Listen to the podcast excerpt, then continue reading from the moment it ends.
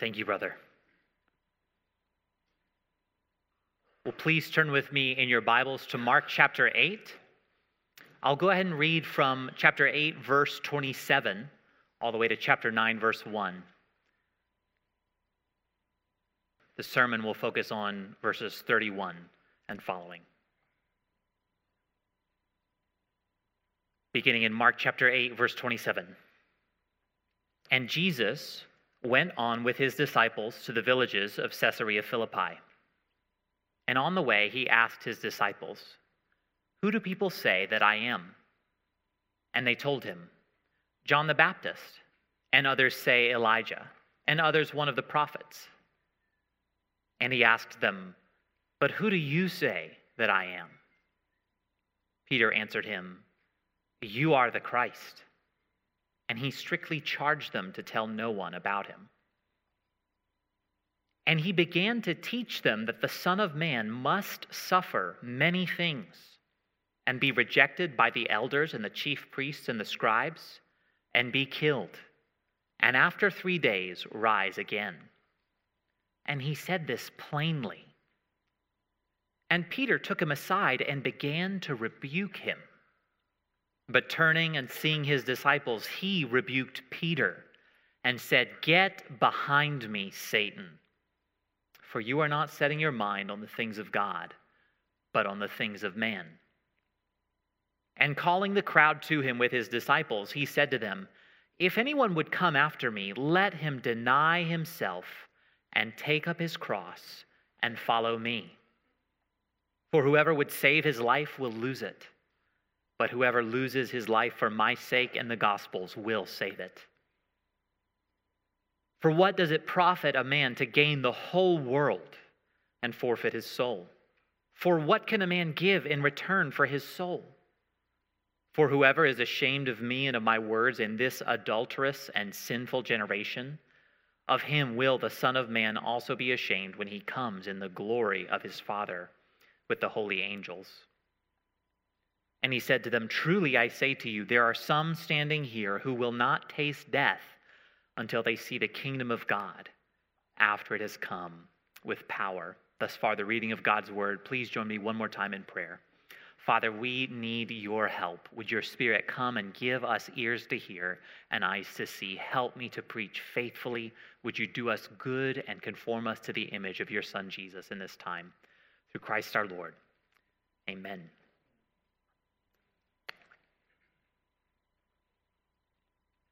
Well, a hydrological divide is a natural boundary between river systems, often running along a ridge of mountains.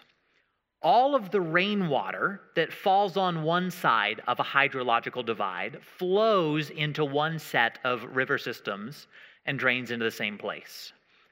All the water that falls on the other side of a hydrological divide flows into a separate set of river systems. Well, I mention hydrological divides because this week we have crossed just such a divide in Mark's gospel.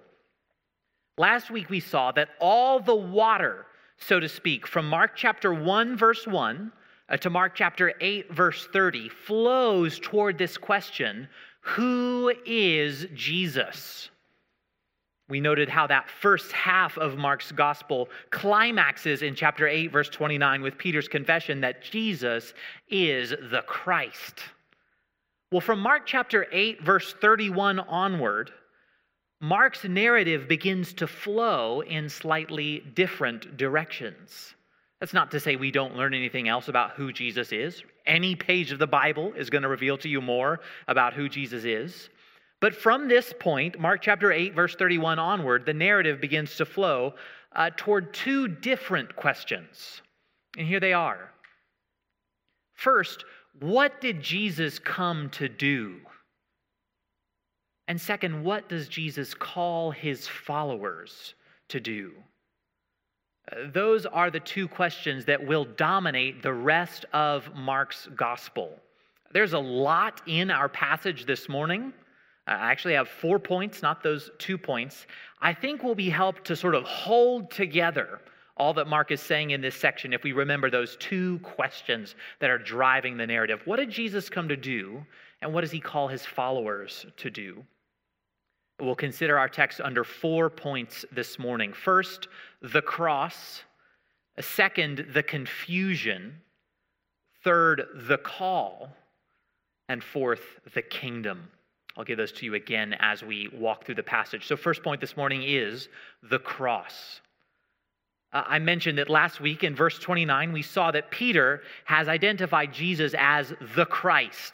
Uh, that is to say, Peter now knows that Jesus is the spirit anointed deliverer and king prophesied throughout the Old Testament.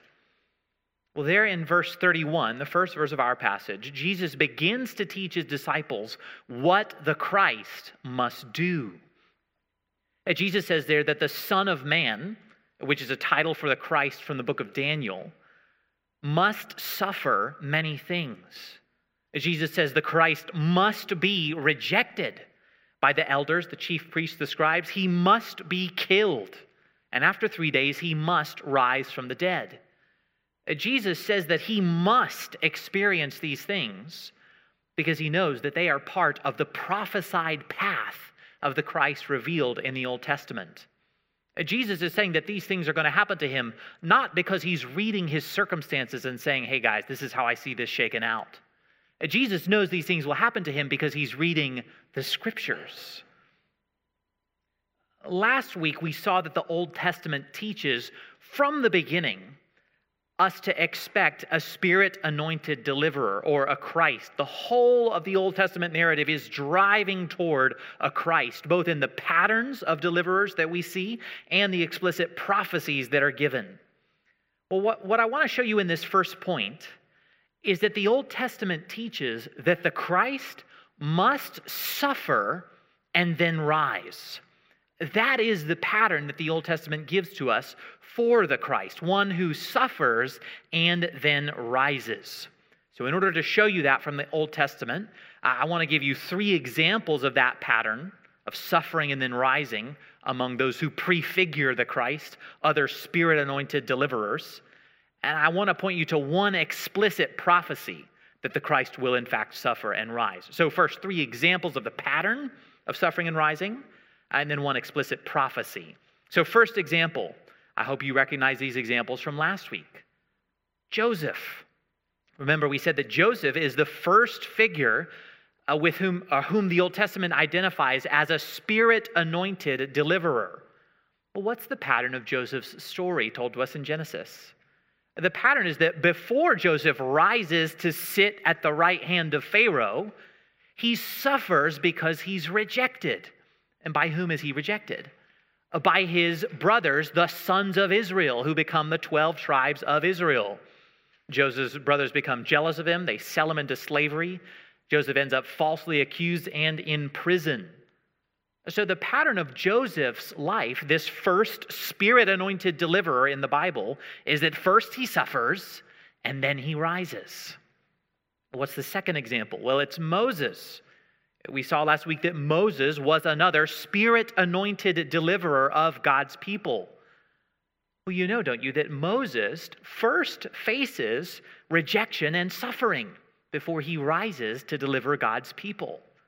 You remember that story in the Old Testament at the beginning of Exodus, while the people of Israel are still in slavery in Egypt. And Moses goes to visit them, and he sees an Egyptian abusing a Hebrew. So, what does Moses do? He kills the Egyptian and buries him in the sand. The next day, Moses goes out again and he sees two Hebrews fighting with each other. And Moses says to the man in the wrong, Man, why are you striking your neighbor, your companion, your brother? Do you remember what the Hebrew says to him? He says, Man, who made you a judge and a leader over us? So we read that story and we think, wow, bad job, Moses. Should not have taken justice into your own hands and killed that Egyptian. And that does seem true. But did you know that in the New Testament, in Stephen's sermon in Acts chapter 7, as Stephen is preaching to these Israelites who have rejected Jesus, Stephen points out something else about Moses' story here. Stephen says Moses, when he came to kill the Egyptian, it says, quote, supposed that his brothers would understand that God was giving them salvation by his hand. But they did not understand. Stephen, in his sermon in Acts 7, says, This Moses they rejected, saying, Who made you a ruler and a judge? So before Moses rises as the spirit anointed deliverer of Israel, first he is rejected and suffers. Third example of this pattern that the spirit anointed deliverers first suffers, then rises. King David.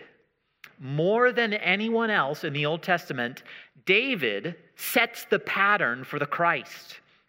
And unmistakably, if you read the story of David's life in 1st and 2nd Samuel, this is the pattern. First suffering, then rising. So at the beginning of David's journey to the throne, David is anointed privately by the prophet Samuel and then by the Holy Spirit. But although David, this anointed king to be, serves God's people faithfully, what happens to him? Chapter after chapter after chapter, he suffers. At the hands of who? At the hands of King Saul. He suffers under the Jewish leadership. David is on the run. David is in the wilderness. David is hiding out in caves. David is a refugee. He's in danger from his people, danger from the Philistines, danger from the elements.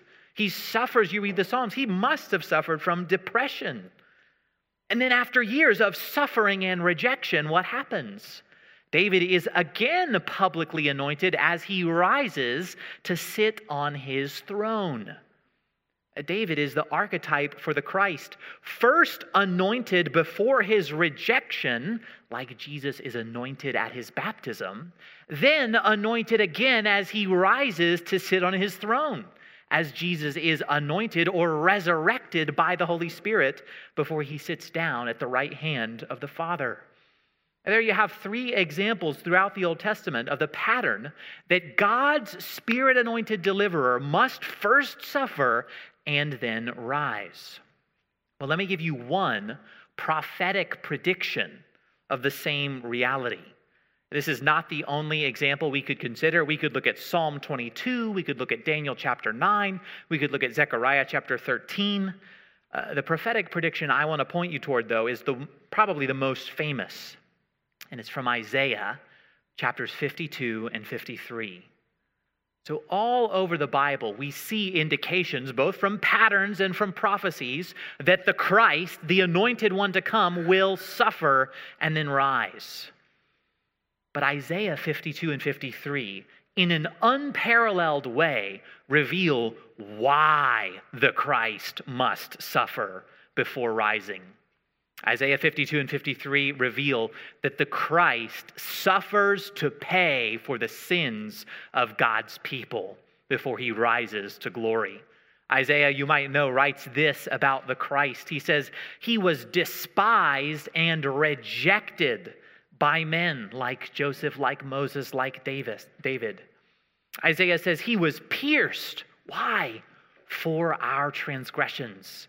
He was crushed. Why? For our iniquities. Isaiah says he was cut off out of the land of the living. Unlike Joseph, Moses, and David, this Christ suffers unto death. And yet, somehow, after he dies, because he suffers unto death, God's servant, the Christ, Isaiah says, rises and is rewarded by his Father. Isaiah says, because the Christ poured out his soul unto death, therefore God will reward and exalt him. Friends, ever since mankind rebelled against God in the Garden of Eden, every man, every woman has been a sinful sufferer and has died.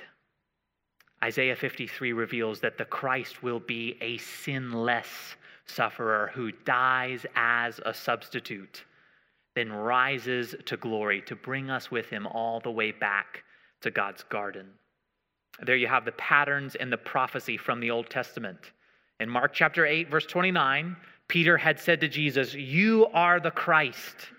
Here in verse 31, Jesus is telling the disciples that he has come to do what the Old Testament says the Christ came to do, which is to suffer and then to rise. Notice there in verse 32 that Mark says that Jesus said these things plainly. See that in verse 32? And he said this plainly. Well, Jesus has very frequently used figurative language throughout Mark's gospel. He's talked about wineskins and crumbs being fed to dogs and binding the stronger man and sowing seeds. That's not how Jesus talked about his death and resurrection. He said it plainly, clearly, directly, without metaphor. In the next few chapters, Jesus will repeat at least twice more in very plain language that he will suffer unto death and then rise from the dead. And yet, in spite of Jesus' clarity, in spite of his plain language, Jesus' message about the cross, first point, is met with terrible confusion. It's our second point the confusion. Back in verse 29, Peter had nailed it in identifying the Christ. Here in verse 32, we read that Peter hears what Jesus says about suffering, and Peter takes the Christ aside and begins to rebuke him. It almost hurts to read, right? Peter did what now? Peter, do you remember three verses ago who you said you're talking to? To say that Peter is confused is actually to put it uh, too weakly. Uh, Peter is caught up, Mark tells us, in demonic opposition to Jesus. Uh, Peter yields to the satanic temptation to set human priorities above God's priorities. So there's, there's no indication in the text that Peter was demon possessed or anything like that. Uh, but just because he listened to Satan's temptation to oppose Jesus' journey to the cross. Uh, Peter ends up speaking for Satan here. Uh, Peter had wanted to take Jesus aside and rebuke him privately, uh, but Jesus understands that this error is so serious that Jesus responds very publicly to Peter in front of all his disciples. Look there with me in verse 33. Verse 33 says, But turning and seeing his disciples, he rebuked Peter and said, Get behind me, Satan. Peter likes this idea of a Christ who rises because that puts Peter on a fast track to glory and prominence. Peter doesn't like so much the idea of a Christ who first suffers because some of that suffering might splash on to him. Peter's eyes have been opened to who the Christ is, but his vision is still terribly blurry. And Jesus tells us why Peter has failed to see. Why is it that Peter has been so confused? Well, look at the rest of verse 33. Jesus says, For you are not setting your mind on the things of God, but on the things of man. Right? You see, Peter is not reading reality through the lens of the scriptures. He's reading what he wants into his understanding of who the Christ is. Peter is blind here to the wisdom of God that ordained the cross. Uh, Peter is blind to the holiness of God that demands the cross. Peter is blind to the glory of God that will be displayed in the cross. Why? Because Peter is preoccupied with the things of man human comfort, human happiness, human priorities on a human timetable. Because Peter's mind is preoccupied with these things of man, he does not see reality clearly.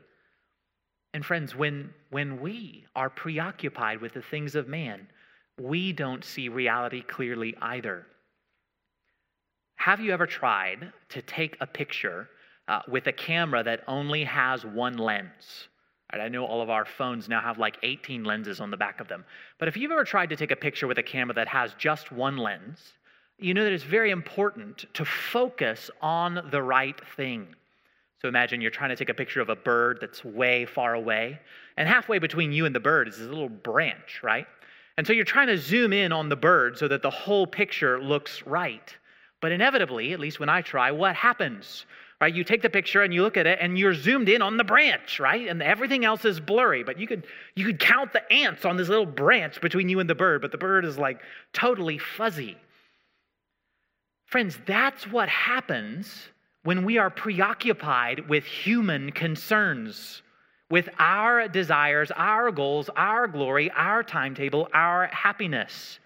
The God at the center of reality becomes blurry to us. And so we become very confused. When man rather than God is in the center of our vision, we don't understand. A friend, the gospel, the gospel is the good news of, this message that we must trust in Jesus Christ, his death and his resurrection to save us from God's wrath, to make us right with him. The gospel will not make any sense to you if man is more important than God in your eyes.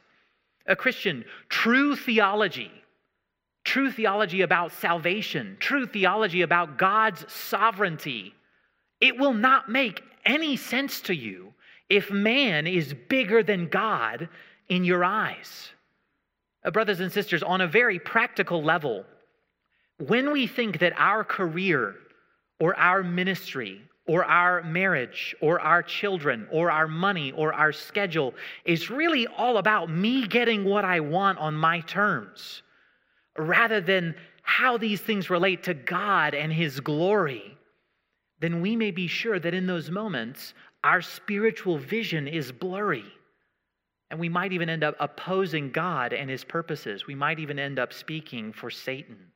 If what we love most is man centered stuff rather than the God at the center of the universe, the cross will not make sense to us.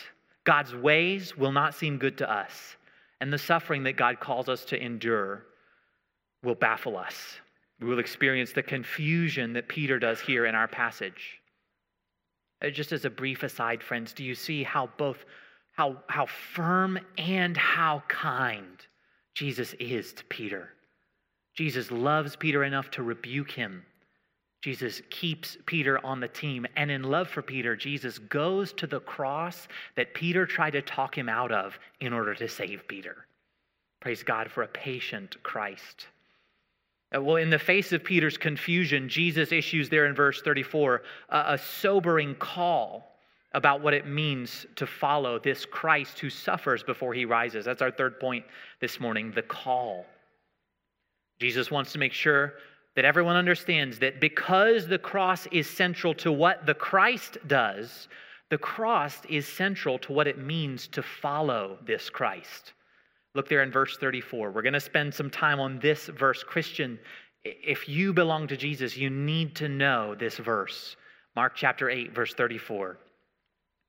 It says, And calling the crowd to him with his disciples, he said to them, If anyone would come after me, let him deny himself and take up his cross and follow me. Friends, this is the call of Jesus. If anyone would come after me, let him deny himself, take up his cross, and follow me. Four things I want to point out about this call. They're all very simple, but we need to observe them. The first thing to say is that did you notice that Jesus is speaking to anyone who wants to be a Christian? Right? Sometimes we can talk about Christianity like this Look, all you need to do to be a Christian is agree that you're a sinner and sign off on a few doctrines, say that, yep, those things are true, and just try to stay out of jail. But that's all it takes, really. It's free. But if you want to be really serious and earn bragging rights in church, then what you should do is deny yourself, take up your cross, and follow Jesus. That's kind of the next level stuff.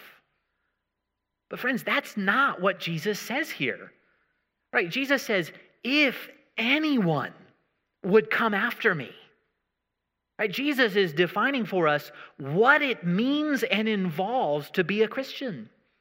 Friend, if you are a Christian or if you want to be a Christian, what Jesus says here is part of what is demanded. Now, the whole Bible teaches very clearly that our response to Jesus' commands doesn't earn us obedience, right? We, we could never do that. We receive forgiveness of sins through faith alone. The Bible is also very clear that faith in Jesus unites us to Jesus And having been united to Jesus, the life of Jesus begins to be produced in us. And we are called and caused to walk in this way, to walk like Jesus walked. There is no salvation by faith without resultant cross carrying option.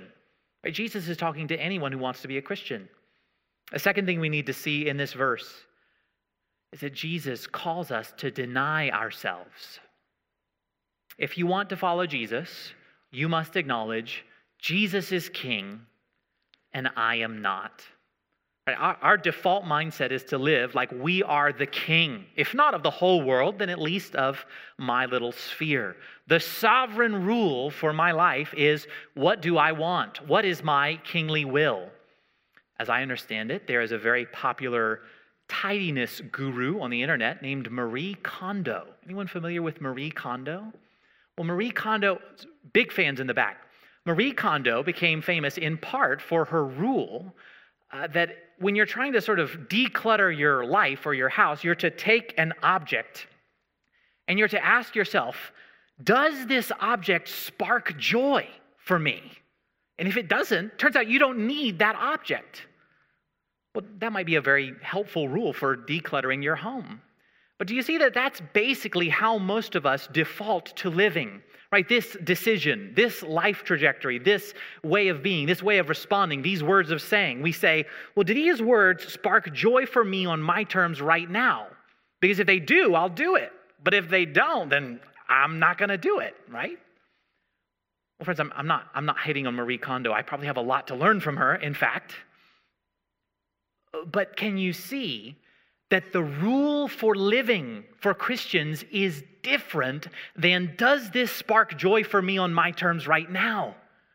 The rule for Christians, because they are called to deny or dethrone themselves in recognition of the kingship of Jesus, is does Jesus want this? Would this spark joy for my Lord, for my Savior? Right, by, by the way, that's actually the path to greater long term joy. No doubt. The Bible is very clear. Jesus is not calling us to joylessness, but to greater joy in his service. I'm not saying that you can't ever take account of your own preferences or desires, right? If you're trying to pick what to drink this afternoon, Jesus probably wants you to drink what you would like to drink, right? But the rule for deciding how Christians live, because they have denied themselves, the rule is what does King Jesus want? The Christian realizes her life is no longer primarily about her. Uh, the Christian realizes that his desires, his emotions, his pleasures are no longer the highest law of the land. The Christian knows that self is not king, Jesus is king. So we've denied ourselves. Third thing to see about this verse is that Jesus calls us to take up our cross. Jesus calls us to take up our cross. Saints, listen, in God's wisdom, the path of the Christ leads him through the terrible suffering of the cross. God's perfect and eternal love for his son Jesus did not mean that God exempted Jesus from suffering. Right? The story of the universe is the story of the Father and the Son loving one another in the Spirit. And in God's unsearchable wisdom, that story involved the Son dying painfully on a cross. Brothers and sisters, as it is with our Lord Jesus, so it will be with us. God's great love does not exempt us from suffering. In God's wisdom, the path that God calls us to involves a kind of cross. The cross has become far too familiar to us. It's become a sentimental and religious image. We forget that the cross was a horrendous method of public execution. It was like a swear word in Jesus' day. You didn't say it in polite society.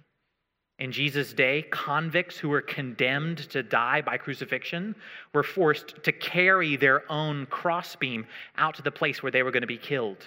So, taking up your cross meant accepting the sentence of public humiliation and death. Well, Jesus is clearly not saying that any Christian, all Christians will most certainly be called to be literally crucified. Clearly, Jesus is not saying that. What Jesus is saying is that anyone who desires to follow him must be willing to embrace suffering for his sake, even suffering to the point of a shameful and painful death. Right? Jesus seems in particular to be thinking about the persecution that will accrue to those who follow him. For many, many millions of Christians across history and today, being a Christian means persecution. Being a Christian means being ostracized. It means being alienated from your family. It means hostility from your own government. In places like North Korea or Afghanistan or Somalia, being a Christian can quite literally get you killed. Some of Mark's original readers were literally crucified for following Jesus. And Jesus says that those who follow him can expect the same kind of treatment from the world as he received. So, what, what Jesus means in the bullseye of what he's talking about when he says to take up your cross is the persecution that accrues to us for following him. Christians go back and forth debating with one another about whether our call to take up our cross also includes all of the suffering that God calls us to walk through, whether or not it has to do with being a Christian overtly. So you read passages like Romans chapter 8 and 2 Corinthians chapter 1, and it seems that even the sufferings that come to us just because we live in a fallen world, we go through them with Jesus as one united to him, trusting him as we walk through them. I'm not sure that that's exactly what Jesus is talking about here, uh, but, saints, we are certainly called to walk through all of the suffering that God calls us to, mindful that Jesus walked this path as well. I, think about this often. I think about the book of Job. Remember Job? You read the first chapters of Job, and from one perspective, it seems like, man, Job is just the unluckiest person in the whole world. But from another perspective, we see that Job is suffering what he's suffering because he loves God. Right? When, when the Sabaeans come and they kill Job's servants and they steal his livestock, they're just being jerks, right? They, they don't think, wow, Job is a godly man and we hate God, so we're going to steal his sheep. It's just a, a big misfortune that this happened to Job. But really, Job is suffering persecution from Satan for his righteousness. Saints, I wonder when we get to heaven, how much of the suffering that we go through will be revealed to have been the, caused by Satan's hatred of Christians. Right? How many things that we walk through that are so hard will we find out, yeah, that happened to us because Satan hates God's children. And as we endured it, we endured it for Jesus. How much will we find that out? I don't know. Uh, the point that's very clear is that what we cannot say to Jesus is, Jesus, I'll follow you this far, but no further. We cannot attach terms and conditions to our allegiance to Jesus. We can't say, Jesus, I reserve the right not to sacrifice this thing. I reserve the right to trust you, but not in case of this difficulty. Jesus says, if you want to follow me, you need to be willing to follow me to the point of carrying a crossbeam out to the place of public execution to die. Brothers and sisters, we're, we're never called in Scripture to chase after suffering for its own sake, but we're most certainly called to embrace any and all suffering involved in following Jesus, even to the point of the cross. Jesus is talking to all Christians. He's calling us to deny ourselves, and he calls us to take up our cross.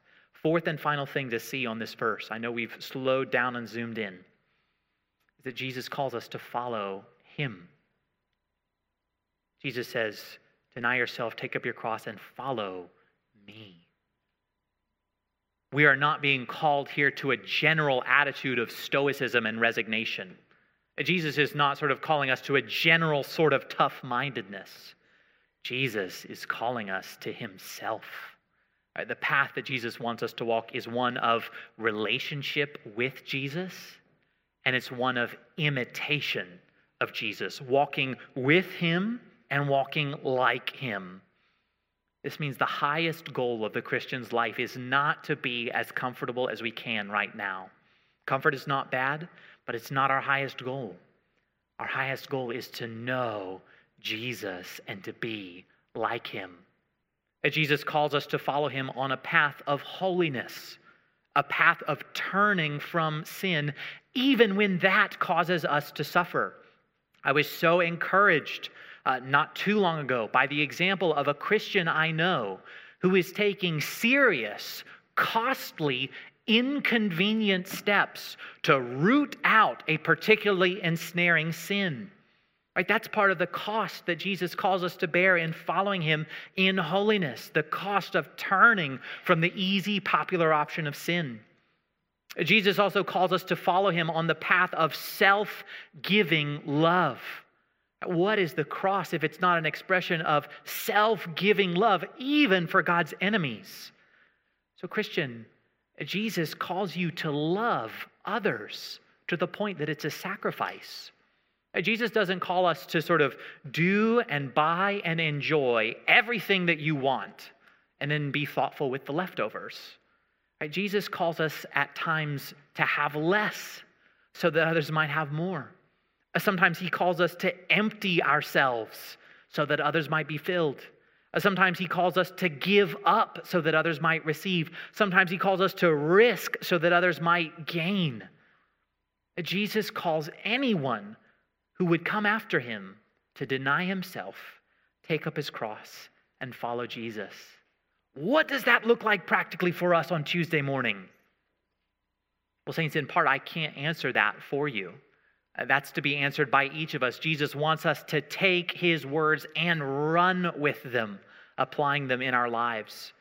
Uh, God willing, we'll think more about what this might look like practically for us in coming weeks because Jesus repeats this call or a very similar call two more times in Mark's gospel. God willing, as we come to those, we'll think more about fleshing out what this looks like practically. Brothers and sisters, this is a verse that I pray for myself every day because I know that I don't want to do it. Every day I pray, Jesus, would you help me to deny myself take up my cross and follow you, to know what that looks like and to do it. Saints, we ought to be challenged by this call. It is a sobering one. And if we're going to heed it, we need to see why this path is one worth walking. The final thing we need to consider this morning is the reason that Jesus gives here in these verses that we ought to embrace a costly and unreserved commitment to follow him. Jesus calls us to the path of the cross, but he does not call us to the path that ends at the cross. The path that we're called to walk ends in the eternal joy, enjoyment of God's glorious kingdom. That's our fourth and final point this morning the kingdom, the cross, the confusion, the call, and the kingdom. Look there at the final two verses of our passage, chapter 8, verses 38, and chapter 9, verse 1. Jesus says, For whoever is ashamed of me and of my words in this adulterous and sinful generation, of him will the Son of Man also be ashamed when he comes in the glory of his Father with the holy angels. Chapter 9 says, And he said to them, Truly I say to you, there are some standing here who will not taste death until they see the kingdom of God after it has come with power way back in May. You remember that? When we studied Mark chapter 1 together, we saw that the center of Jesus' preaching message was that now that he's shown up, the kingdom of God is at hand. Well, way back in May, we adopted a two part definition of the kingdom of God. So, first, God's kingdom is his saving reign. The kingdom of God is his kingly power in action through Jesus to rescue sinners. And secondly, uh, God's kingdom is the blessed domain that God's rule creates, like the Garden of Eden. The kingdom of God is where God's rule as king brings blessing and flourishing. Well, from the beginning of Mark's gospel, we've seen that because King Jesus is on the scene, the kingdom is already at hand. Right? King David's son has had his first anointing at his baptism. And after this king suffers, he rises and is glorified by the Spirit. He rises not only back to life, but into heaven to sit not at the right hand of Pharaoh, not on a throne in Jerusalem, but at the right hand of God. Saints, right now, King Jesus is reigning. He is rescuing sinners by his kingly power into God's eternal kingdom. You can see that from chapter 9, verse 1. It says there that some standing there will not die until they see that God's kingdom has come in power. Lord willing, we'll think more about what that means next week. And we read in verse 38 that as well as this already dimension to God's kingdom, there is a not yet dimension. There is a future dimension when King Jesus will return visibly, Mark says, in the glory of his Father to consummate his kingly realm, his kingly rule over the new heavens and the new earth. So, Saints, this is a really helpful phrase to keep in mind. This is a truth taught all throughout the Bible. God's kingdom is inaugurated at the first coming of Jesus and it is consummated at the second coming of Jesus, which remains in the future. What does this have to do with Mark chapter 8, verses 31 to 9 1? Well, friend, the reason Jesus gives that you should take up your cross and follow him is because that is the road into the eternal joy of his kingdom. Look again at verse 34. And calling the crowd to him with his disciples, he said, If anyone would come after me, let him deny himself and take up his cross and follow me. Why? Verse 35 For whoever would save his life will lose it, but whoever loses his life for my sake and the gospel's will save it. Friend, do you understand all the things that Jesus is asking you to lay down in order to follow him? You're going to lose those things anyway. Right? Life is terribly, terribly temporary and so, so fragile. If you don't believe that, just turn on the news. And Jesus says, listen, if your aim is to hold on to what you've got in this life, you're destined to lose it. Friend, when, when you hear Jesus' call to, to deny yourself, take up your cross and follow him, what is it that your heart tightens its grip around? Because you don't want to lose that. I certainly have things. Right, Saints, doesn't it help to realize that you will lose that when you die? If not before. And on the day of judgment, when Jesus, the King, comes to give to everyone according to his works, if we've spent our lives trying to hold on to our little kingdom, on that day we'll be left with nothing but reasons for a good God to condemn us. Jesus says there in verses 36 and 37 For what does it profit a man to gain the whole world and forfeit his soul? For what can a man give in return for his soul? Uh, saints, none of the, the shiny stuff this world offers us can compare to the eternal life that we stand to gain or lose through our response to Jesus. And Jesus says, if your goal is to hold on to your best light now, you'll, you'll lose it. But if you give me your life, says Jesus, if you'll step off the throne and embrace loss for the sake of Jesus, Jesus says, Guess what?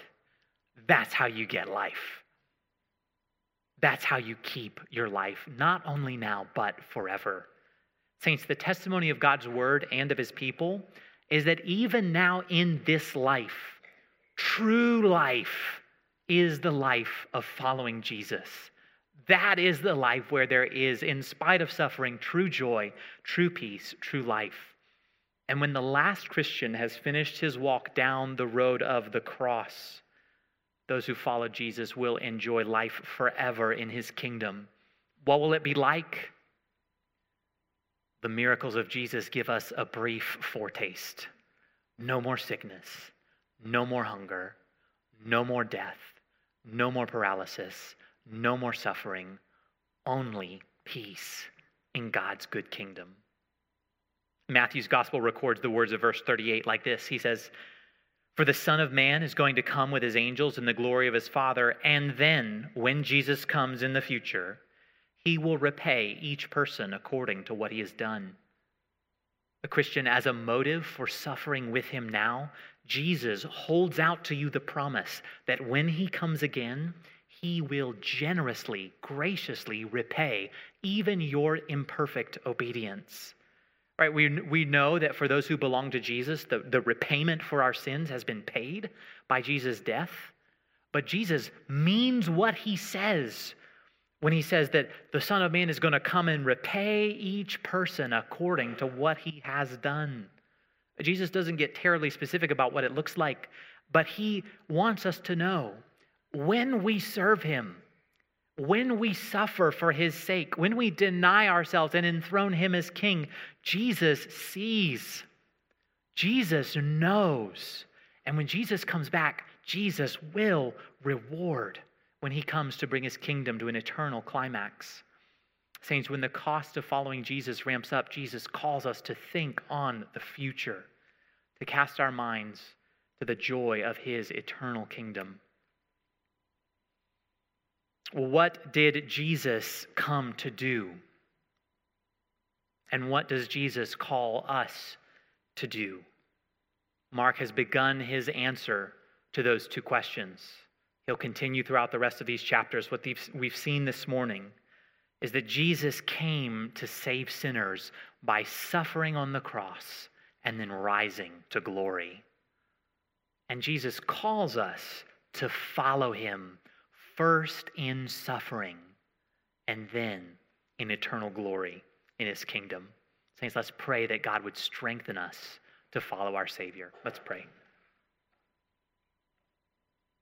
Father, we thank you for the cross of your Son Jesus, that you laid on him our straying, our rebellion, our worldliness, our cowardice, so that our sin might be condemned in his death that we might be saved and that through his resurrection we might rise to him with eternal life. Thank you, Father, for the cross of the Lord Jesus. God, we confess we are prone to the confusion of Peter here. Lord, we so quickly set our minds on human things, and our view of your glory and of your call in our lives becomes so blurry. Forgive us, Lord, for setting our minds on the things of man. Lord, would you strengthen each one of us, whether for the first time or the, the millionth, to deny ourselves, to take up our cross, and to follow Jesus?